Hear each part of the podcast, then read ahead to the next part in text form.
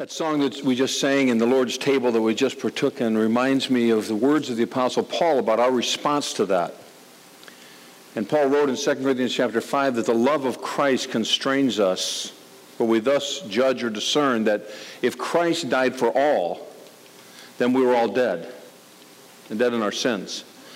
And that he died for all, that those who live shouldn't live for themselves, but unto him who died for them and rose again. In other words, the cross of Christ not only paid for our sin, but it should break the downward pull of our selfishness.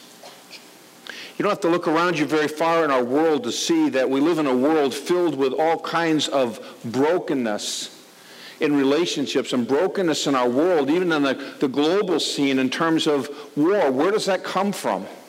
The, the lack of unity, even in our country in our world.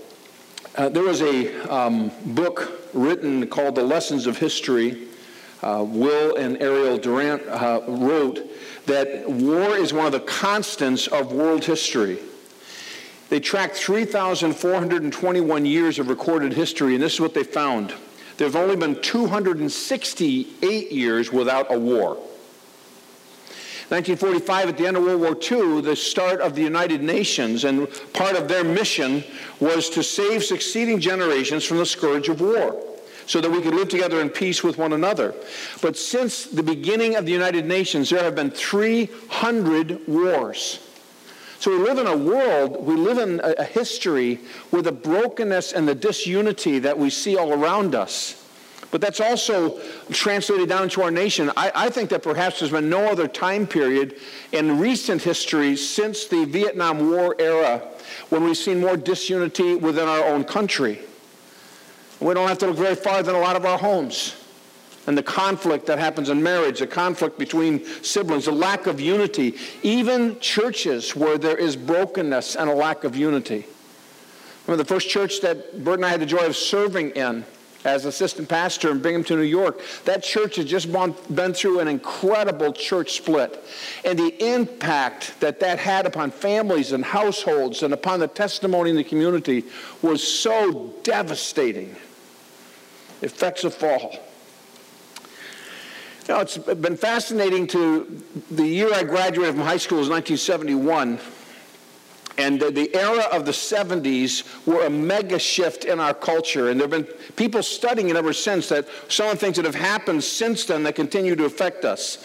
And there was a sociologist named Daniel Yankelovich who published a study that was called, entitled New Rules Searching for Self Fulfillment in a World Turned Upside Down.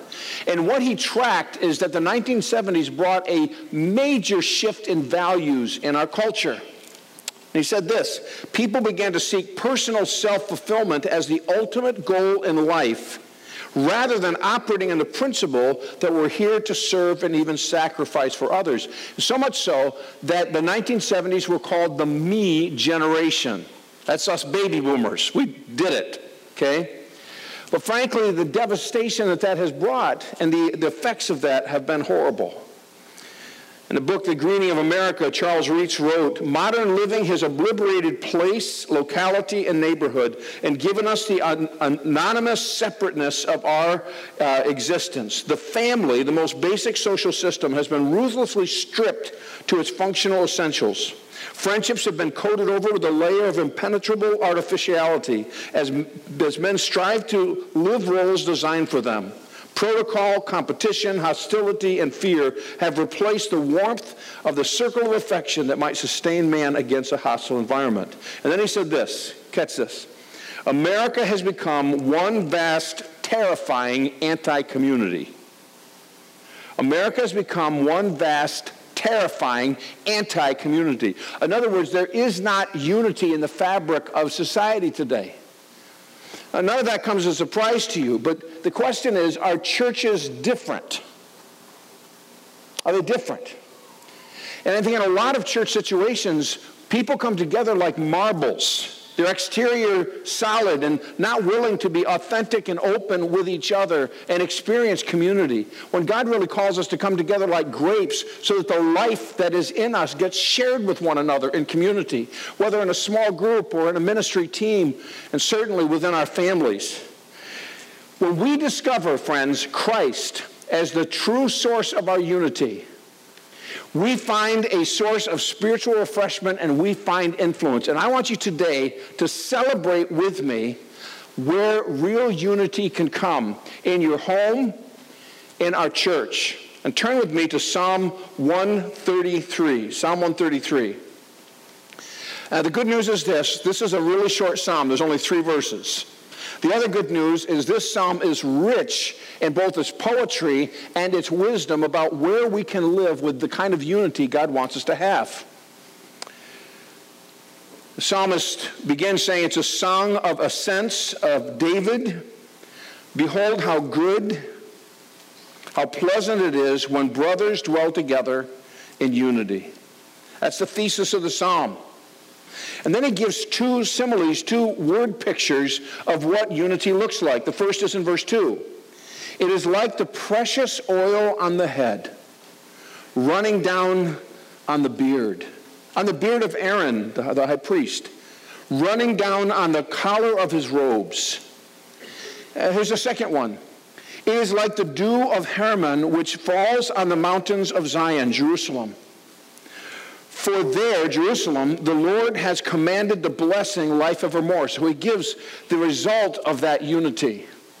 So the, the, the, structure of the psalm is his thesis, two illustrations, and then he says, here's the result, here's the influence that this kind of unity can have. It's the result of it. And friends, I want you with me today to celebrate true spiritual unity. Because when it is there in a family, when it's there in friendship, when it's there in a small group, when it's there in a ministry team, when it's there in a church, the impact for Jesus Christ is huge.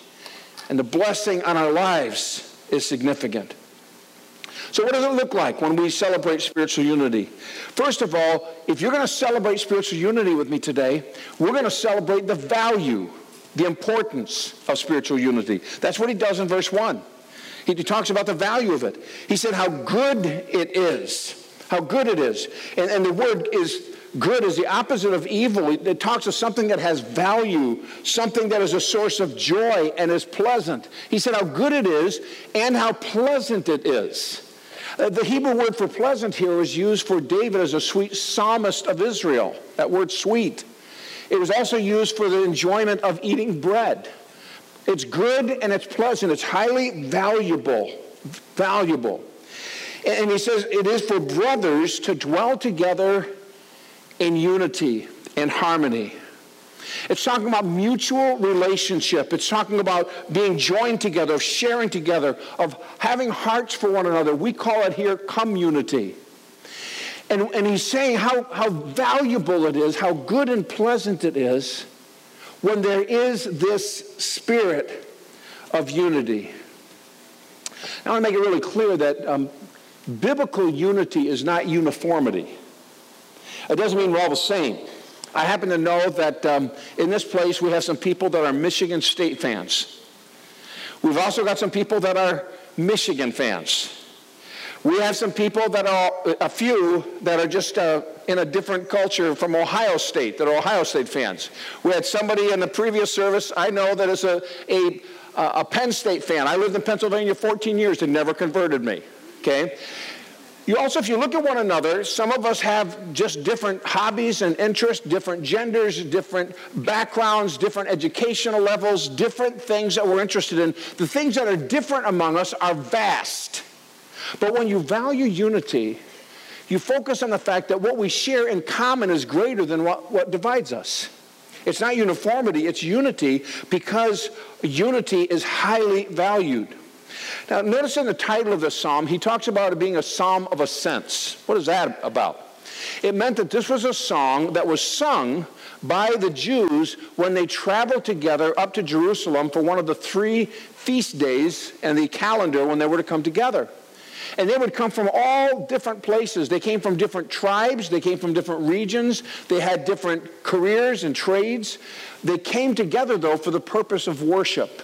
They came together to celebrate, they came together to share. And so they shared what they have in common. And in the same way, when we gather here on a Sunday morning, We set aside all those things that are different. We say what we have in common in Christ is greater than the things that would make us different or distinct.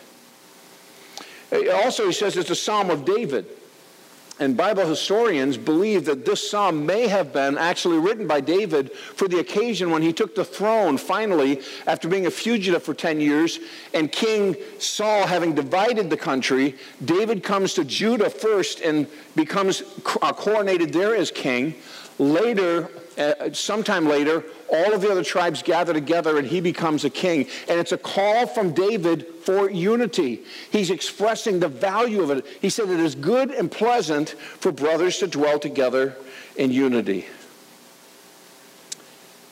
Think through for just a minute the Old Testament and how the tension of unity and disunity just flows through the passage. Adam and Eve had great unity in the garden right before the, the fall. And then there's the first family conflict, and the blame game starts in the garden. You have two brothers, Cain and Abel, eh, that, that are at odds with one another, sibling rivalry that led to the first homicide. Uh, Abraham and his family had some real dissonance. Sarah and Hagar the horrible, you know, they just had, had issues in the family growing up. You have Jacob and Esau at odds with one another, so that Jacob has to actually leave town and sneak away at the night. Uh, you have in, in the period of, of the wandering in the wilderness, murmuring and complaining.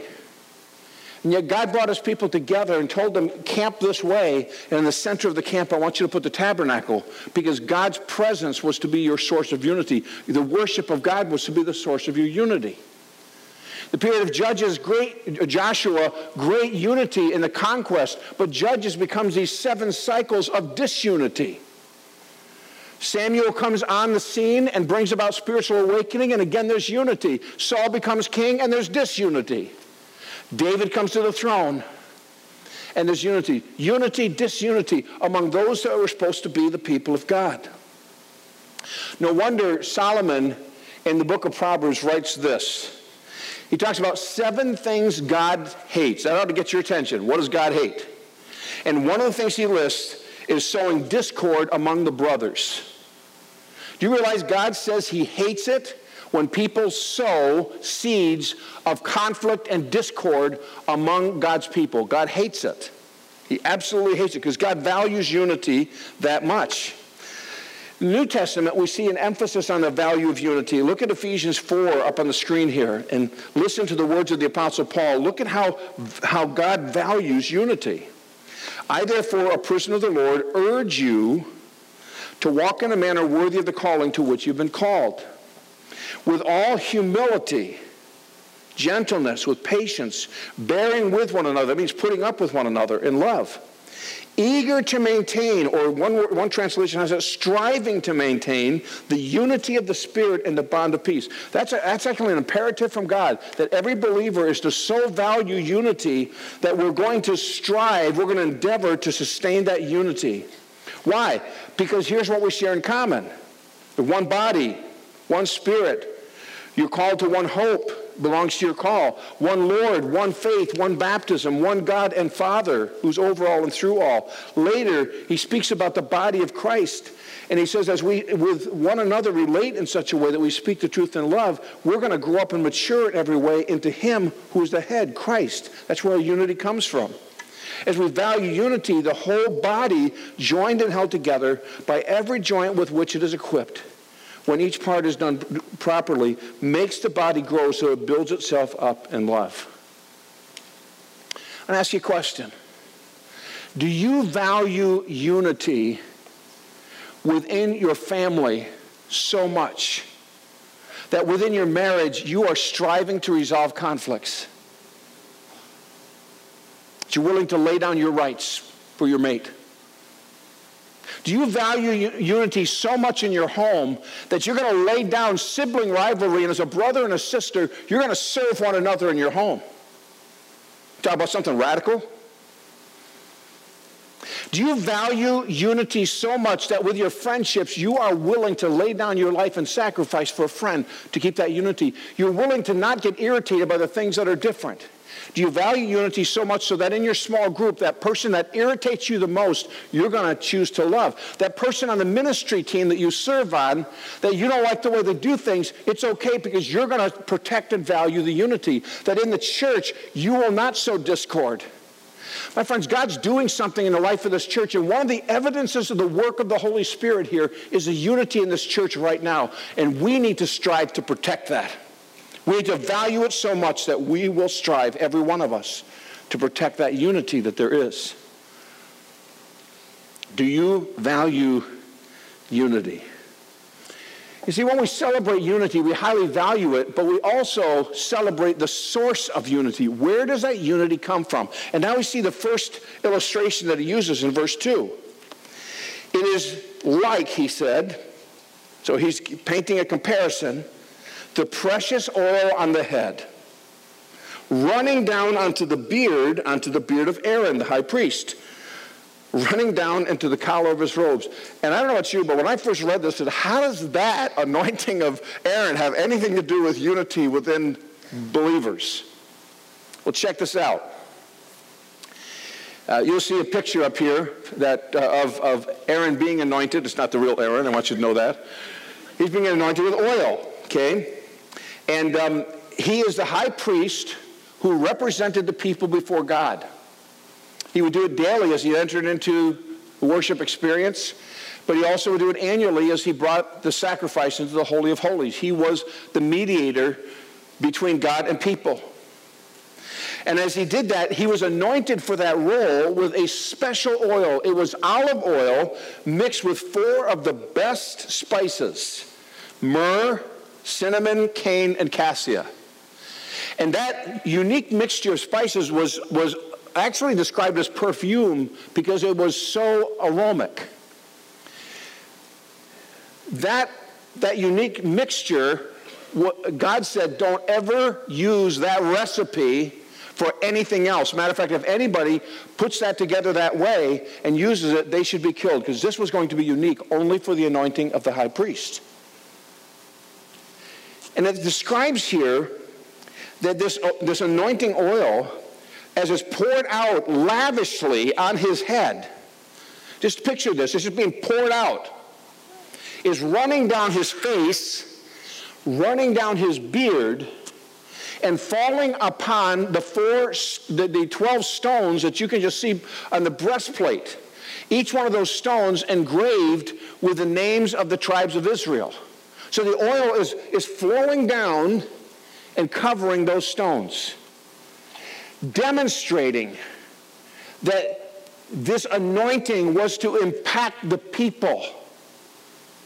It was flowing down. It says twice in here, it comes down. Friends, the unity that we have with one another in our homes, in our church, comes down. It doesn't grow up, it comes down from Christ, who is our great high priest. The name Christ means the anointed one. He's anointed as our king, he's anointed as a prophet, he's also anointed as our high priest, as our mediator. And our unity comes from him. Jesus, in his high priestly prayer in John 17, said this I am no longer in the world but they are in the world. And I'm coming to you, Holy Father. Keep them in your name, which you have given me. Now, catch this that they may be one, unity, just as we are one. Jesus said, I want, Father, my people, my disciples, to demonstrate the unity of the Trinity towards one another. That's pretty amazing. I want them to show the same unity between God the Father, God the Son, and God the Holy Spirit. And the Holy Spirit has anointed every believer with that power to be able to demonstrate that unity. My friend, in every friendship, in every relationship, in every small group, in every marriage, in every uh, ministry team, there's enough that could cause conflict and disunity. But it is Christ that provides our unity. It is the Holy Spirit that makes that unity possible. Paul in Philippians chapter 2 spoke of this. He said, um, If there's any encouragement in Christ, and there is, any comfort from his love, any participation in the Spirit, any affection and sympathy, complete my joy by being of the same mind, having the same love, being in full accord and of one mind.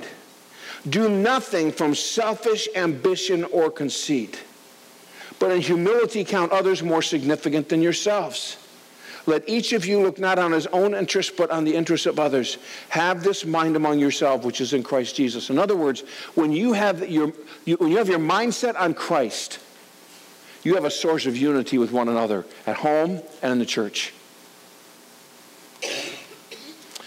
Uh, they've used, there's all new technology about how you tune pianos today. But back in the day, you used a tuning fork. And a piano tuner would take that tuning fork and he would listen with his ear and he would tune to that one note. And once that key was tuned, he could tune the rest of the piano to it. He could actually take that tuning fork and he could tune 99 other pianos and they would all be tuned to the same sound. And when they played together, they would be beautiful. You ever seen a piano duet where you've got two different people playing pianos? They have to be tuned to one another, but to do that, they have to be tuned to something. And the tuning fork was that something. My friends, when you are tuned to Christ, who is the source of our unity, there is the potential of unity with one another. You show me a husband and a wife that are tuned to Christ, they'll be in harmony with one another. You show me siblings in a home where there's unity because they're tuned to Christ, and they will be actually serving one another. You show me a small group where every person in that group is tuned to Christ, and there's going to be great unity in relationships. You show me a church where every believer is submitting to the headship of Christ, the mind of Christ, the heart of Christ, the work of the Spirit. And there is incredible unity. The source of our unity, friends, isn't you, it's not me. The source of our unity is Christ. At home, friendships, groups, ministry teams, the church. And the church ought to be that example of unity to a broken world that's conflicted. See, when you, when you celebrate unity, as the psalmist is telling us to do, you celebrate the value of unity. You also celebrate the source of unity, but you celebrate the refreshment of unity. Look at what he describes next here in verse 3, the second illustration. He said, It's like the dew of Hermon, Mount Hermon, which falls on the mountains of Zion, the refreshment of unity. Now you're going to see a picture up here of Mount Hermon. Uh, Mount Hermon is the tallest mountain in Israel. It's over 10,000 feet above sea level, and it can be seen because of that for 120 miles away. If you know much about the land of Israel, much of it is very dry and desert like. And so the, the snow that is on top of Mount, uh, Mount Hermon all through the year, it will just melt and flow down in a, in a river. And the dew that comes from there sometimes can travel as far as Jerusalem. Uh, I, I liken it, the, the first time that Bert and I ever went out of the country to travel to a mission field was Peru, South America. We'd never been further out of the country than Canada, so this was a pretty new experience to us. And, and because we were going there, I wanted to research and study the country of Peru. And here's what I found out the coastline of Peru is one of the driest deserts in the world. You think of the coastline of California and think about how lush and green that is.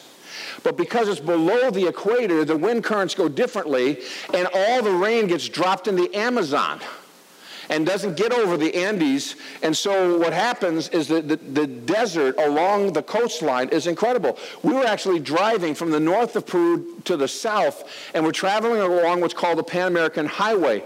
And I mean, the desert is, has its own beauty. There's different colors, and it was, it was beautiful in its own way. But we would break up over a rising, and all of a sudden you'd see this lush valley filled with sugarcane and green plants and fields. And we wondered, what, where did that come from? And then you would see there was a river that came down from the Andes Mountains. Some of the Andes Mountains are two miles high. And uh, we actually flew on a flight from Lima, which is sea level, to two miles high, and that really does weird things to your body. And so the snow coming from the Andes melting down and flowing there Mount Hermon is like that. It brings the refreshment. It's like the dew of Mount Hermon that falls on the mountains of Israel. The Apostle Paul wrote one of his short letters. Some people call it a, a Bible postcard, the book of Philemon. You could turn to any chapter you want because there's only one. In verses 4 to 7, this is what it says. Catch this. Paul said to this brother in Christ, Philemon, I thank my God always when I remember you in my prayers. Why?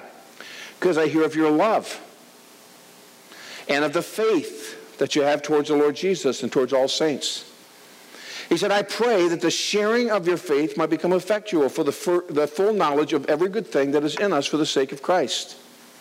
For I have derived much joy and comfort from your love, my brother, because the hearts of the saints have been refreshed through you. What a nice thing to have the Apostle Paul say about this guy. Brother, I pray for you and I'm grateful for you. I'm grateful for your faith. I'm grateful for your love because the hearts of all God's people who know you are refreshed by you. And he used a Greek word that is used for our word refrigeration. He said it's like, man, it's just kind of that, that cool uh, air conditioning, that cool uh, drink of water out of the refrigerator. You are like that. You are refreshing. You are refreshing. Are you a refreshing believer to be with? I hate to say this, but there's, there's some people that you spend time with them and you just walk away just like you've been in a drought. They just suck the life right out of everybody. I mean, they're always critical, always negative, always complaining. There's always something wrong, and they're always claiming their rights. And you get you get hanging with people like that. It's like, ah, I am parched in my soul. And then there's some people, you spend time with them, and it's like, oh man, my faith has been encouraged. My love in God has been experienced more deeply. I want to ask you a question, really. Which are you? Do you see other people as a toxic waste dump for your emotions? Or do you look at the opportunity to be able to really serve other people and refresh them? Are you a refreshing person to be with? If you strive for unity, the unity that comes from Christ, there is a refreshment in unity. Now, friend, you can't be refreshing. Let me, let me just finish that thought for you, okay? You can't refresh others unless you're being refreshed yourself. You can't refresh others unless you're being refreshed yourself. And Jesus said this If any man thirst, let him come to me and drink, and out of his innermost being will flow rivers of living water. So if you're not drinking and being refreshed by Christ, you don't have a capacity to refresh other people. But when you do, unity is refreshing. Unity is refreshing. Please notice again, this comes down from Mount Huron, uh, Hermon. It comes down from God. The three times in the psalm it talks about running down and running down. It falls on the mountains. It comes down. It all comes from God. So we celebrate the unity, the value of it. We celebrate the unity in terms of the, the source of it. We celebrate the unity because of the refreshment of it. But we also celebrate unity because of the influence of it. He ends the psalm with these words From there, that is Jerusalem, the Lord has commanded the blessing, life forevermore. He's talking about that when God's people got together and they got up to Jerusalem, they would come to worship, they would come to the festival, they would enjoy each other's relationship. They would enjoy being in the, in the temple in the presence of God. And, and, and doing that, they now had a source of influence. God commanded from there a blessing, even eternal life, even life forevermore. Jesus said this in John 17 in his high priestly prayer again that they may be all one, just as you, Father, are in me and I in you, that they also may be in us, so that the world may believe that you have sent me. The glory that you've given me, I've given them, that they may be one even as we are one.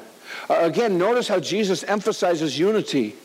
He said, I, I, pray, Father, that my followers, disciples, will be one just as the Trinity is one. But he adds this thought so that the world might believe that you have sent me. Do you realize that your influence and my influence for Christ in your cul de sac, at your school, at your job, among people that are relatives and friends that don't know Christ. That part of your testimony and influence for Jesus Christ is that you have a source of unity that they don't have. literally, Jesus is saying, Father, I pray that they would have this kind of unity with one another so that the world might believe. So that we might be those that extend the blessing of God to others. So that we would be those with the gospel of Christ to share with others. When a church doesn't have unity, they lose their influence in their community. Would you agree with that? When a marriage doesn't have unity, that marriage has no influence for Christ with other people. When a family doesn't strive for unity, they lose their testimony to people in the neighborhood. My friend, it is that unity, unity that's characterized by truth, unity that is characterized by holiness, but that unity that gives you influence with other people. So in this short psalm, a celebration of unity, David says, hey, listen, unity is so valuable, we ought to celebrate it. Unity finds its source in Christ, we ought to celebrate it. Unity is refreshing, so we ought to celebrate it. Unity gives you influence, so we ought to celebrate it. So let me ask you do you today celebrate the value of unity enough to give up your selfishness and your autonomy? I'm going to give up myself so that I can have unity with others at home and in the church. I'm going to lay down my rights so that I can live in harmony in those relationships in my life. Do you value unity that much that you will give up your selfishness and you'll give up your autonomy? That you're not going to be a marble, you're going to be a grape. Secondly, do you value the source of unity enough that you'll depend upon Christ to bring that unity in your relationships? Friends, you can't produce it artificially. It's got to be from God. It flows down the beard. It flows down from Mount Hermon. It comes from Him. And your relationship with Christ gives you the ability to live in unity with other people. That's how it works. Do you value and celebrate the refreshment of unity enough to desire authentic community? I'm very excited about something that's happening in our church right now. There seems to be a swelling, a movement of God among people saying, I want to be part of a point group. I want to be part of a ministry team. Because I realize that just worship is really important to me, but I also need to live in community. Do you value that enough that you want that refreshment in your life? And do you, do you celebrate the influence of unity enough to protect it? To protect unity in your home, protect unity in your point group, to protect unity in your ministry team, to protect unity within the church. You say, listen, I will not be a, a cause of disunity because that is something that God, has, God says that he hates. And God loves unity because it reflects his character. So, brothers and sisters in Christ, let's bow together and pray. Father, thank you for this brief psalm and the poetry and beauty of the psalm, we see just how much you value unity, that you say it's good and pleasant. We see that the source of unity always comes down from you into our relationship with one another. We see how refreshing unity can be in a broken, dry world. And we see the influence that unity brings. God, this world needs desperately to see what you're like, what relationships can be. God, I pray that our homes, our friendships, our groups, our ministry teams, our church will be like outposts of the coming kingdom of Christ, where there will be unity and there will be peace. And we can be a source of hope and reconciliation and forgiveness to people who are hurting, to a world that is broken. Because, Lord, the unity comes from you, and there's no other way to find it. God, right now, I just, I just would pray that you'd mend hearts in this place. That there would be a hunger and thirsting for reconciling relationships, for giving and receiving forgiveness we're moving towards one another rather than building walls between one another. That even siblings in home will say, you know, this, this thing about us constantly picking on each other isn't really what God wants. that the power plays in marriage is not God's design. That the criticism and negativity of my tongue is not producing unity. That me just withdrawing isn't really bringing that harmony and that community that you want me to have. So, God, speak to hearts and produce in this church, in these homes, the kind of unity that the watching world will say, oh, that is what we long for. That's what we thirst for. That's what we want. Because we know that Jesus, only you can provide that. And there's no other source. So it's in your glorious, great name that we pray that you'd move in our hearts and that you would reproduce the very unity of the Trinity and the relationships within this body. In Jesus' name,